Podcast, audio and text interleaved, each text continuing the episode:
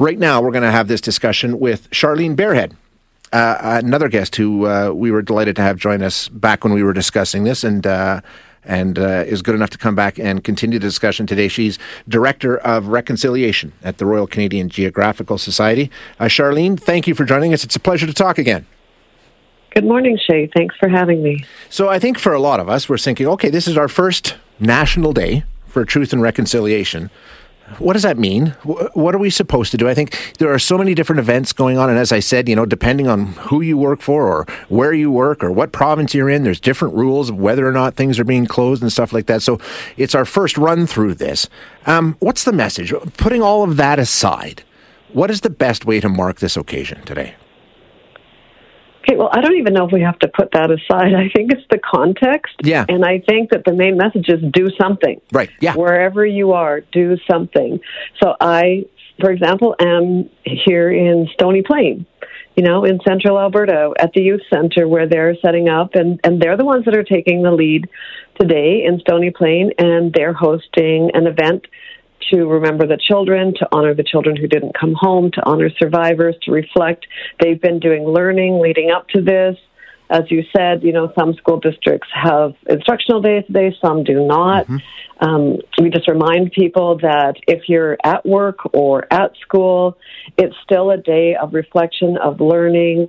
You know, there's um, at the Edmonton International Film Festival. They're opening early this year.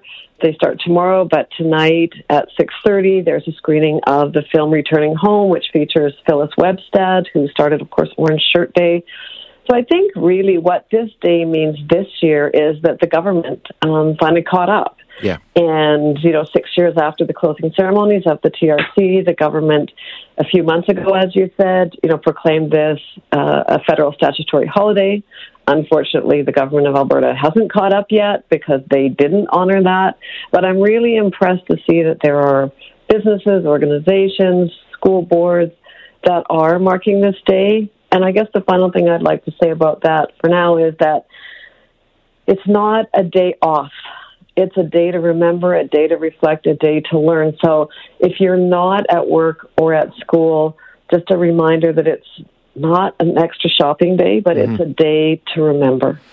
You know, you talk about uh, the fact that this is our first. It, it, was actually one of the line items in the Truth and Reconciliation report. So, I mean, once again, we're talking about government saying, yes, we're, we're committed to adopting every one of these. Something like proclaiming a national statutory holiday has been around for six years and, and it's taken this long to happen. So, obviously, you know, we're continuing to see how these things just, I think we've got, what, nine of the 94 have actually been implemented so far? Yeah, actually, and that might be generous depending on how you define implement. But yeah, absolutely. It was called to action 80 to have a national day for truth and reconciliation. And as you said, that should be pretty straightforward. But yeah. six years later, here we are. However, uh, the thing that I think is really important is you know, we, we remind people that when you read the calls to action, it's not going to say, Martha, we call upon you to do this. It's incumbent upon all of us to find ourselves in there. They're high level calls to action that call upon government, call upon, you know, healthcare systems, organizations. But really, we will know that we're really making meaningful progress in reconciliation when individuals are talking differently at home, uh, you know, at their dinner yeah. table, when nobody's watching, when nobody's listening. And I think it's really exciting that we're seeing that. We're really seeing that now. And sadly, you know, I think it was the recovery of the children. Definitely. Um, that started in Kamloops that really hit Albertans and Canadians in the heart and, and woke people up to a degree that they hadn't been. And so that that's what this day is, and we're seeing many, many individual, family, community commitments, and, and that's fantastic. You know, Charlene, I couldn't agree with you more. I think you were you hit the nail on the head. Uh, I think for a lot of people, we we knew about the Truth and Reconciliation report. Um, mm-hmm. we, we knew about all these things. We'd heard about it being discussed and politicians saying this and that and the other thing. But the discovery of those graves in Kamloops, I think, certainly for me, uh, I'm ashamed to admit, was kind of it was a huge eye opener. And and one of the things that I learned in the days following is, yeah, well, all you had to do was ask. You know, the people who live in these communities have known this all along, and we've been saying this all along, and you guys ignored us, which I think is shameful um, for Canadians. And I think that conversation really started, as you say, in earnest around the discoveries. And of course, like every other story, and no matter how big they are, they, they drop off the headlines. They're not front page news continuously. I'm thinking that maybe today is an opportunity to restart that conversation, to energize it once again, to reset and bring it back into the national discussion. Am I being too optimistic? No, I think you're being um, hopeful and I think you're being realistic and I think you're being practical about that. I think that if this day serves as anything, it's an annual reminder that the conversation is not over. It's, I feel like it's a day, it should be the, this day every year to reflect on what we've done, what we've learned, how far we've come from this day last year, and to like to recommit to what are we going to do next? What are those next steps? What else do we need to learn? What else do we need to do? How do we decolonize our practices within our own organizations? You know, how do we build relationships? How do we honor?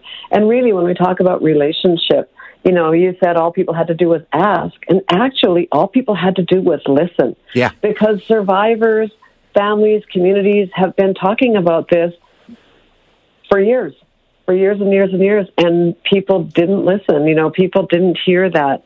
And so, you know, for example, it was really interesting. I was in, in Calgary last night at the Calgary International Film Festival where we launched Returning Home. That's a film that Sean Stiller and a brilliant young Secwépemc filmmaker created around the experience of Phyllis Webstad and her family and community in Secwépemc territory in BC. That film was in post production like last September. And watching it last night, and people in the audience that you'd swear they thought that it was created, you know, after mm-hmm. Kamloops, because the the elders and the survivors in the film are talking about how, and they're walking on the ground saying, "This is where the graves are. This is where we remember that children were buried, and they're unmarked." People know this. People have been telling this story. People have been trying to share this truth, and we just need to listen you know, you, you, obviously things have changed since the Kamloops uh, discoveries. Mm-hmm. Uh, things have changed, and I think you know. Uh, I've certainly learned a lot, and I know a lot of other people have, and have sort of had their eyes open to this reality in our Canadian history.